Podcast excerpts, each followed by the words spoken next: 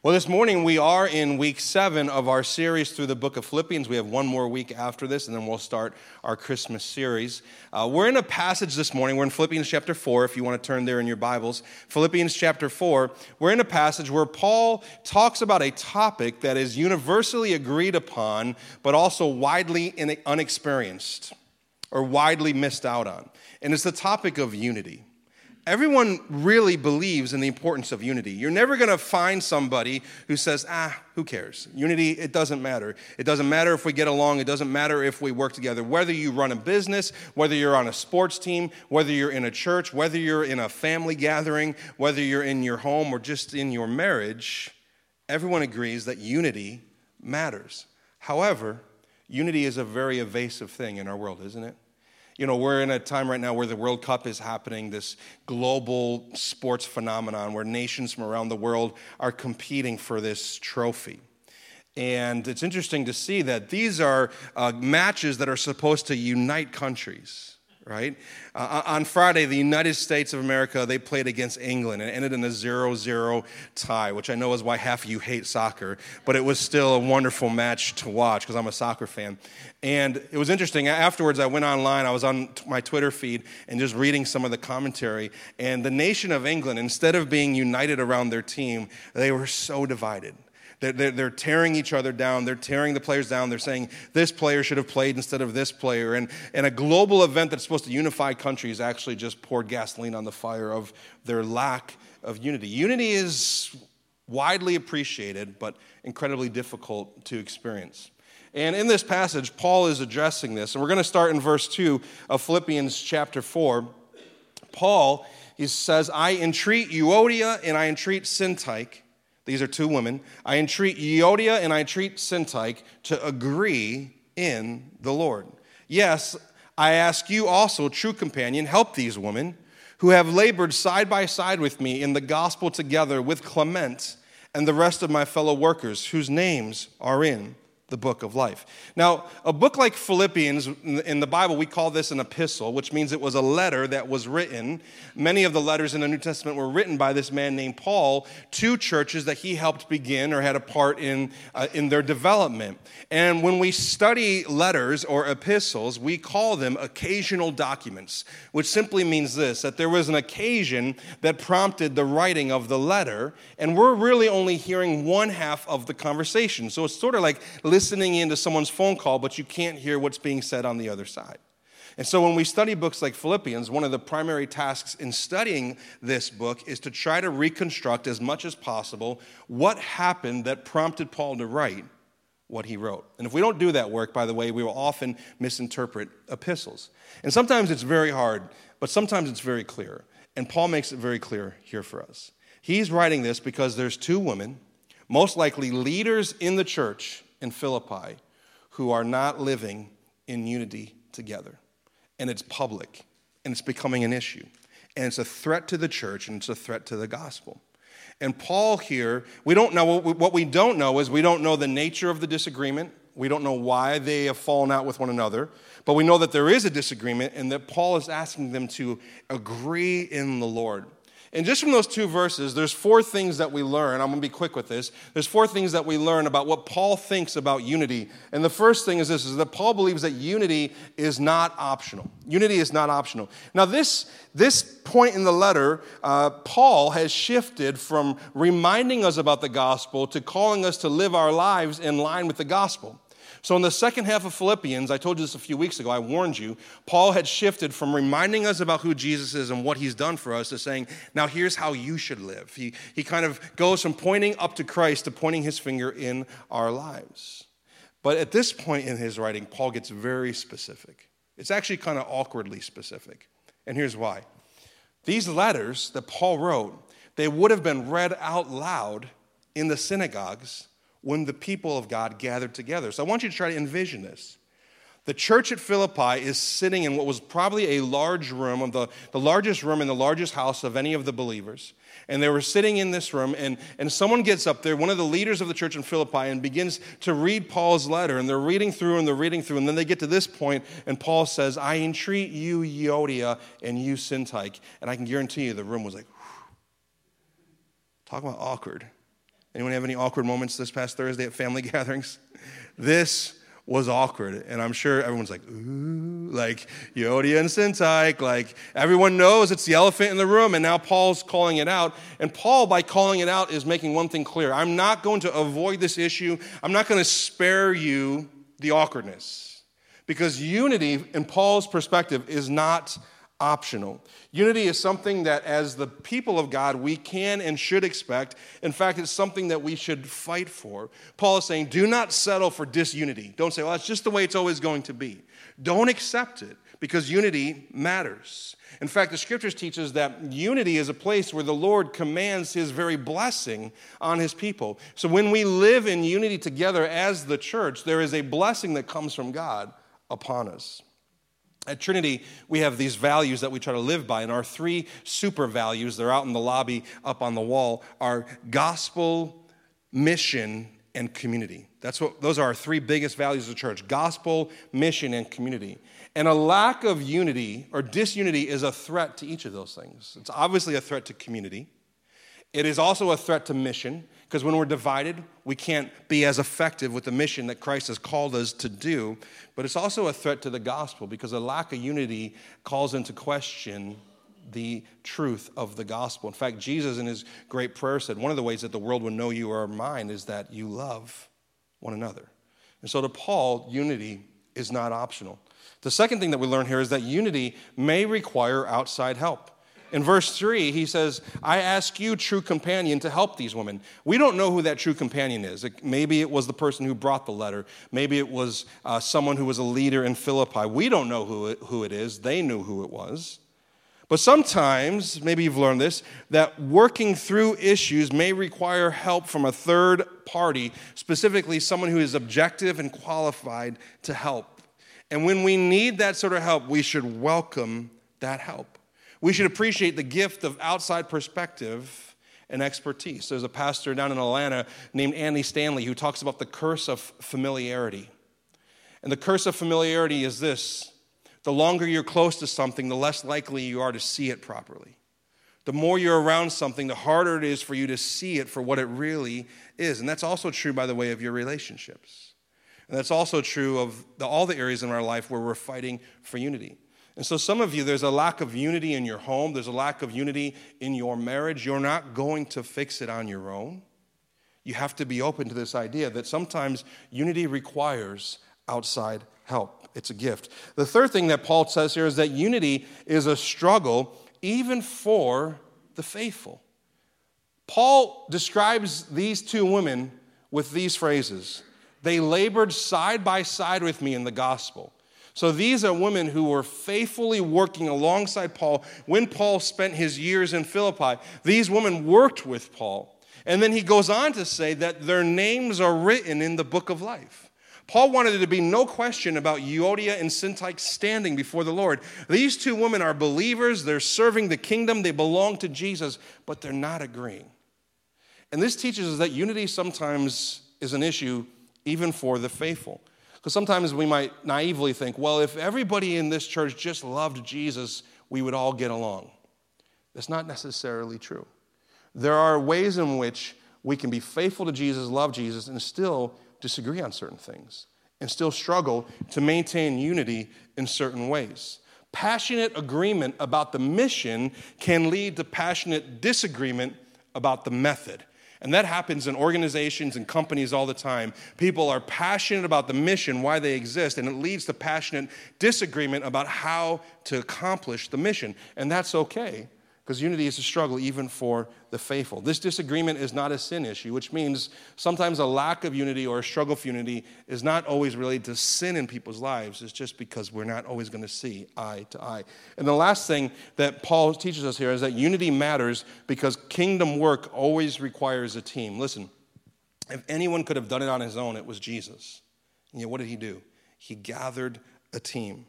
Gathering a team and working as a team teaches us how to appreciate each other and share our gifts and our lives. And so, four things that we learn just real quickly from these two verses about what Paul thinks about unity. Then Paul keeps writing, and it feels like Paul leaves the topic and moves on to something else, but he really doesn't. And I want us to see this that in this next portion, Paul actually gives us sort of a way to fight for unity. So, going to the next verse, in verse 4, Paul says, Rejoice in the Lord always. So, I want you to picture this room in Philippi. Everybody's sitting there. Euodia and Syntyche have just been called out. And everybody's sitting there, and those words and that tension in the room, and it's kind of ringing in everyone's ears. And then the person who's reading the letter keeps reading. And with that tension still in people's hearts and minds, Paul says, Rejoice in the Lord always. Again, I will say, Rejoice. Let your reasonableness be known to everyone, the Lord is at hand. Do not be anxious about anything, but in everything, by prayer and supplication, with thanksgiving, let your requests be made known to God, and the peace of God. Now, here, you know he's linking back to this topic that he started with, because he started about a need for unity and agreement and peace between individuals. So now he comes back to it. You do these things, verses 4, 5, 3, 4, 4 5, and 6, verse 7 the peace of God, which surpasses all understanding, will guard your hearts and your minds. And when we're in a season of a lack of unity, what we really need is our hearts guarded and our minds guarded in Christ Jesus. Finally, brothers, whatever is true, whatever is honorable, whatever is just, whatever is pure, whatever is lovely, whatever is commendable, if there is any excellence, if there is anything worthy of praise, think about these things. And then he finishes this passage with this What you have learned and received and heard and seen in me, practice these things, and the God of peace will be with you. Five ways to fight for unity. And as I share this this morning, I want you to think about this maybe as our church. I mean, we're a very unified church, but how do we grow in unity? So, five ways. Maybe you can think about where you work, teams that you're on at your workplace. Uh, maybe you can think about your home, your family.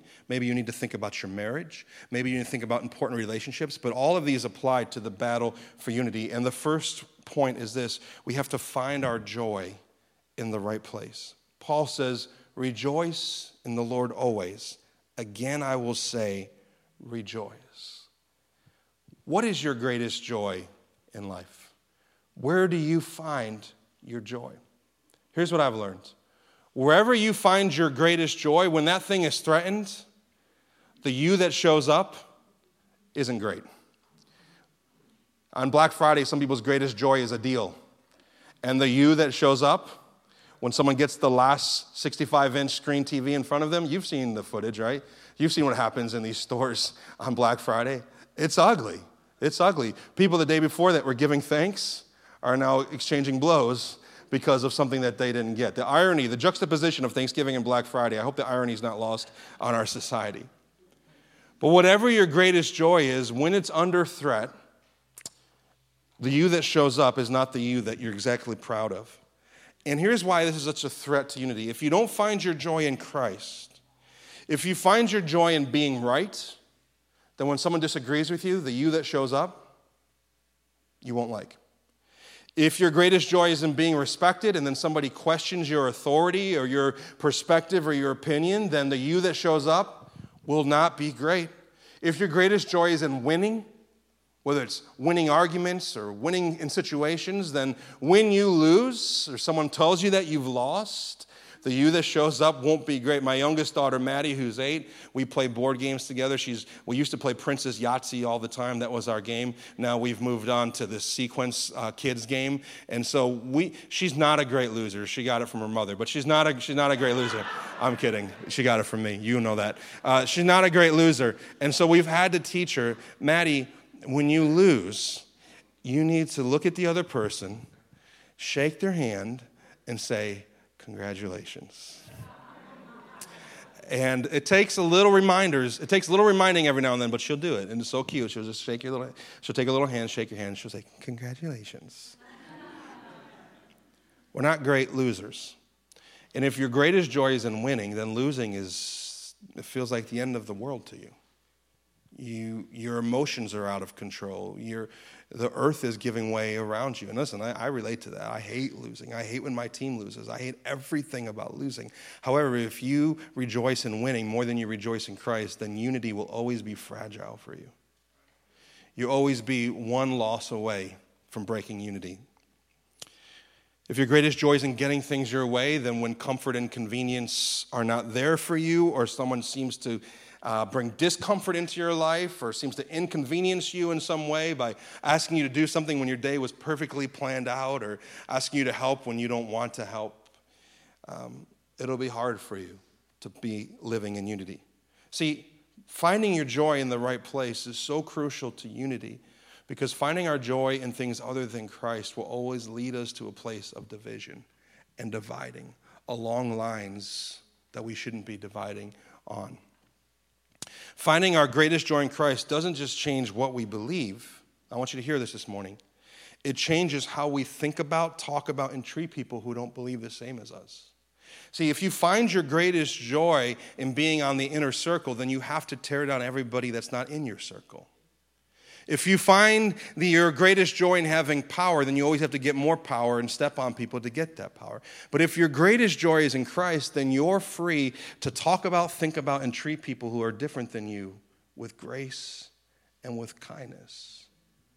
So there's a, there's a, a, buzzword in our society right now is tolerance. And the, the, the, problem with the way that society uses the word tolerance is tolerance is, if you can envision, um, if you can envision your worldview, all the things that you believe to be true about how someone ought to live as fitting inside this imaginary circle, right? So this circle represents your worldview, your ethics, your morals, your values, what you believe to be true.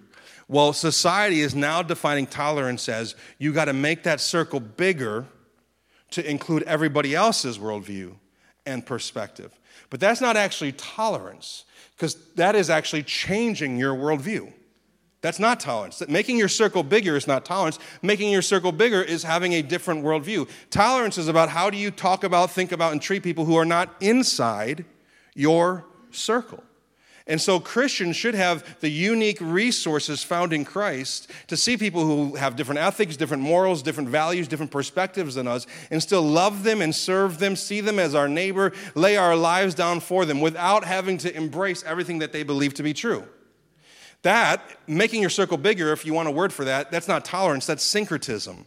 That's just absorbing, that's assimilating, that's compromising, that's saying, okay, well, I feel for you, so now I also believe what you believe. That's not tolerance, that's changing what you believe.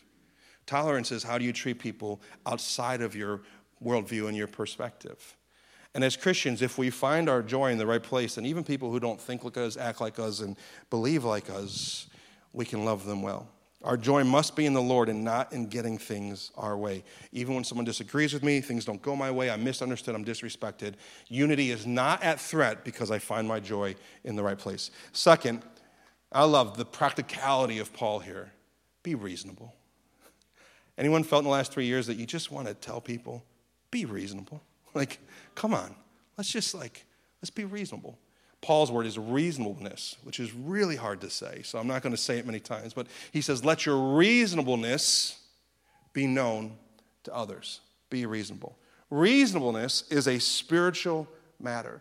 And to be reasonable is to be level headed, to be gentle, to have common sense, to not blow up at every little thing, in 2 Timothy chapter 4 verse 5, Paul is writing to a young leader named Timothy who's leading a church in Ephesus and he says to Timothy, in the light of leadership, you keep your head in all situations. I love that advice. I think it's one of the best pieces of advice that Paul gives to Timothy and Timothy. He says, "Keep your head in all situations. You're a leader, keep your head." That's one of the number one things I look for in leaders. Do they keep their heads about themselves when everybody else is losing their head? And for the last 3 years it feels like everyone everyone's losing their heads. Be reasonable. Fight for unity. Earlier this week, I saw a post online by a pastor in New York City named Rich Villodas, and he said this In a world torn by rage and anxiety, does that describe our world? A world torn by rage and anxiety.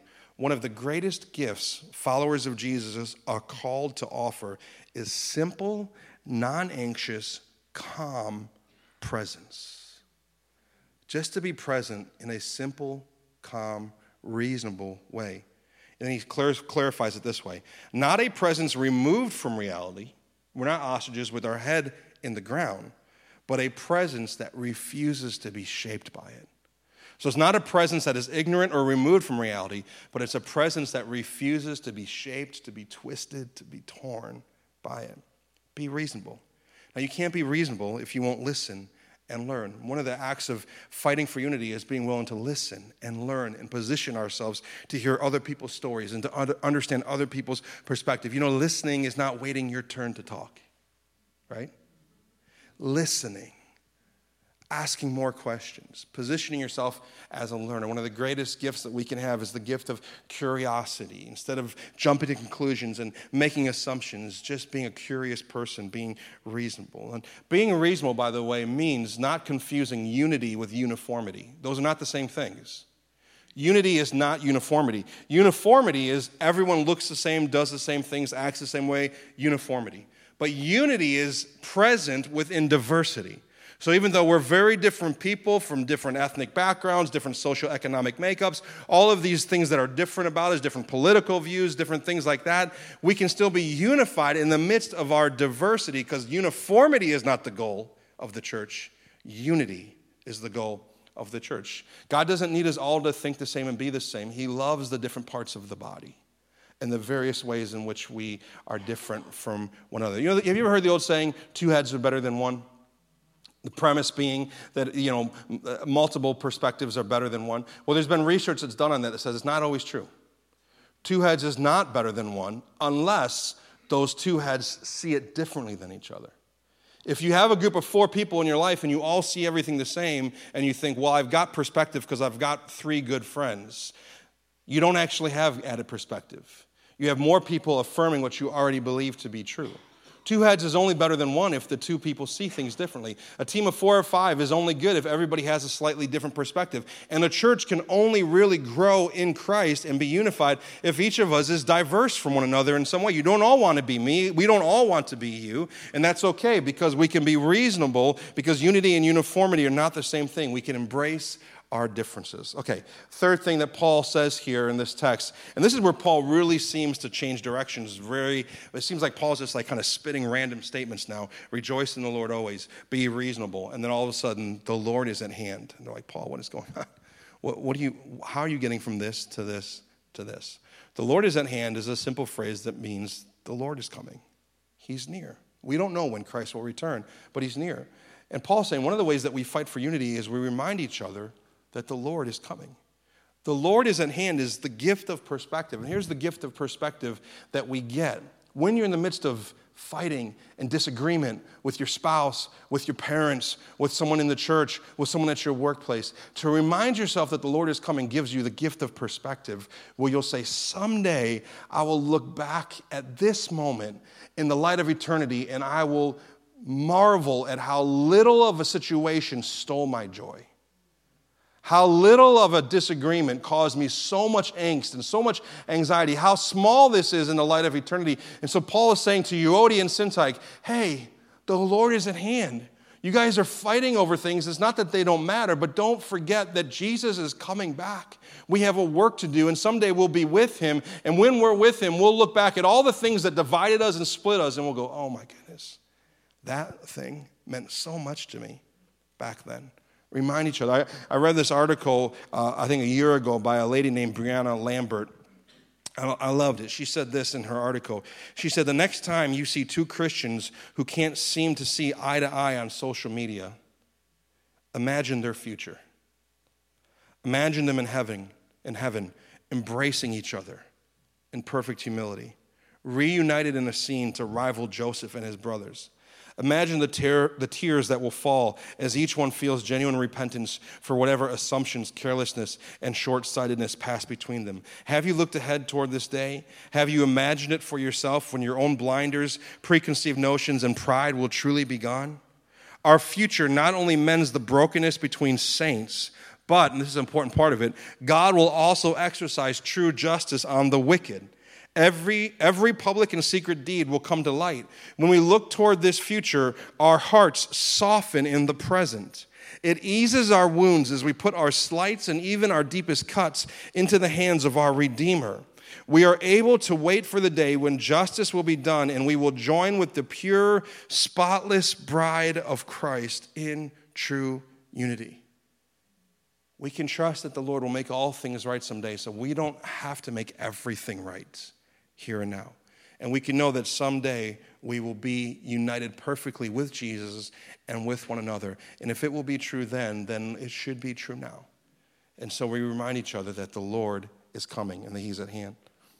Paul also says to bring everything to the Lord. Do not be anxious about anything, but in everything, by prayer and supplication with thanksgiving, let your requests be made known to God. What's Paul saying here? Paul's saying we got to pray about things more than we complain about things. Pray about it more than you gossip about it. Pray about it more than you debate about it. Pray about it more than you argue about it. Pray about it more than you post about it. Pray about it more than you worry about it. We can give our anxieties to the Lord. We have three options when it comes to our anxieties and our fears. We can hold on to them, we can push them onto others, or we can give them to the Lord. And Paul is teaching us here with your fears and with your tears, there's a place to go with them, and it's upward. Pray your fears, pray your tears, your, your anxious thoughts, give them to the Lord. He can handle them, He knows them. Bring them before Him. Instead of going to your friends over and over and talking badly about somebody else, whether it's a friend, a family member, even your spouse, instead of doing that over and over, how constantly are you bringing that person to the Lord? That relationship to the Lord in prayer. Pray about it more than you complain about it. Pray about it more than you talk about it. Pray about it more than you post about it. Paul is teaching us here don't be anxious, but make your, uh, your needs known to the Lord. Bring everything to the Lord in prayer. What is the situation or the relationship this morning that's causing you the most anxiety, worry, fear, and concern? And then ask yourself this kind of gut check question How much have I prayed about it? How often am I praying about it?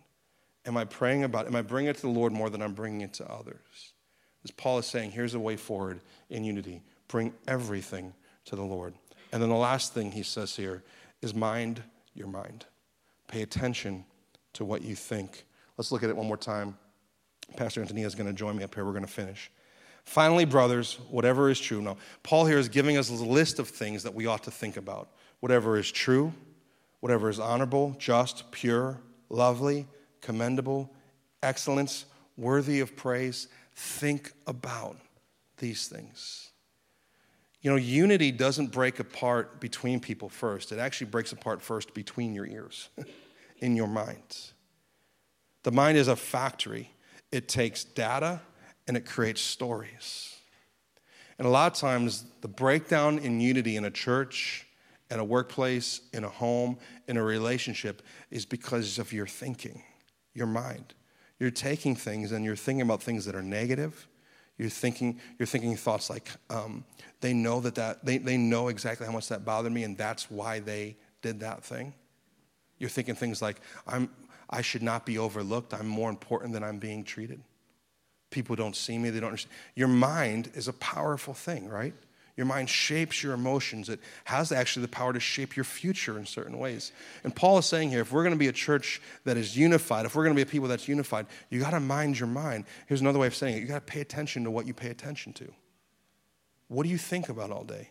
Where does your mind go? When you think about that situation, what are the first three, four, five thoughts that come into your mind? When you think about that person, what are the first three, four, five thoughts that come into your mind? You have to, are they lovely? Are they true? Are they pure? Are they commendable? Are they excellent? Are they worthy of praise? See, Paul is getting in our business here. Well, we shouldn't feel bad because Euodia and Syntyche had it worse. But he's getting in our business this morning. And he's saying, you got to mind your mind. Pay attention to what you pay attention to. And then he finishes all of it with this powerful thought in verse 9 What you have learned and received and heard and seen in me, practice these things. And I love how he finishes this portion. He says, And the God of peace will be with you. I actually kind of thought he would end this passage by saying, And the peace of God will be with you but he doesn't. Here's the last thing we learn from Paul unity is not a, just about the presence of the peace of God, unity is about the presence of the God of peace. He doesn't just want to give you peace, He wants to be present with you. Is there a breakdown in a relationship in your life? Are you sensing a lack of unity? Have your feelings been hurt? Are you offended? Are you bothered? Are you annoyed? Don't just ask for the peace of God, ask for the God of peace. He doesn't just love us from a distance, He's Emmanuel. He's God with us. He will show up in the midst of our struggles and our disagreement and our disunity. So this morning, God, we come before you as a church and we ask right now that you would fill our church family, yes, with your peace, yes, the peace of God, but also that the God of peace would be present, real, and known in our lives, in our church family. Help us this morning to live and walk in unity.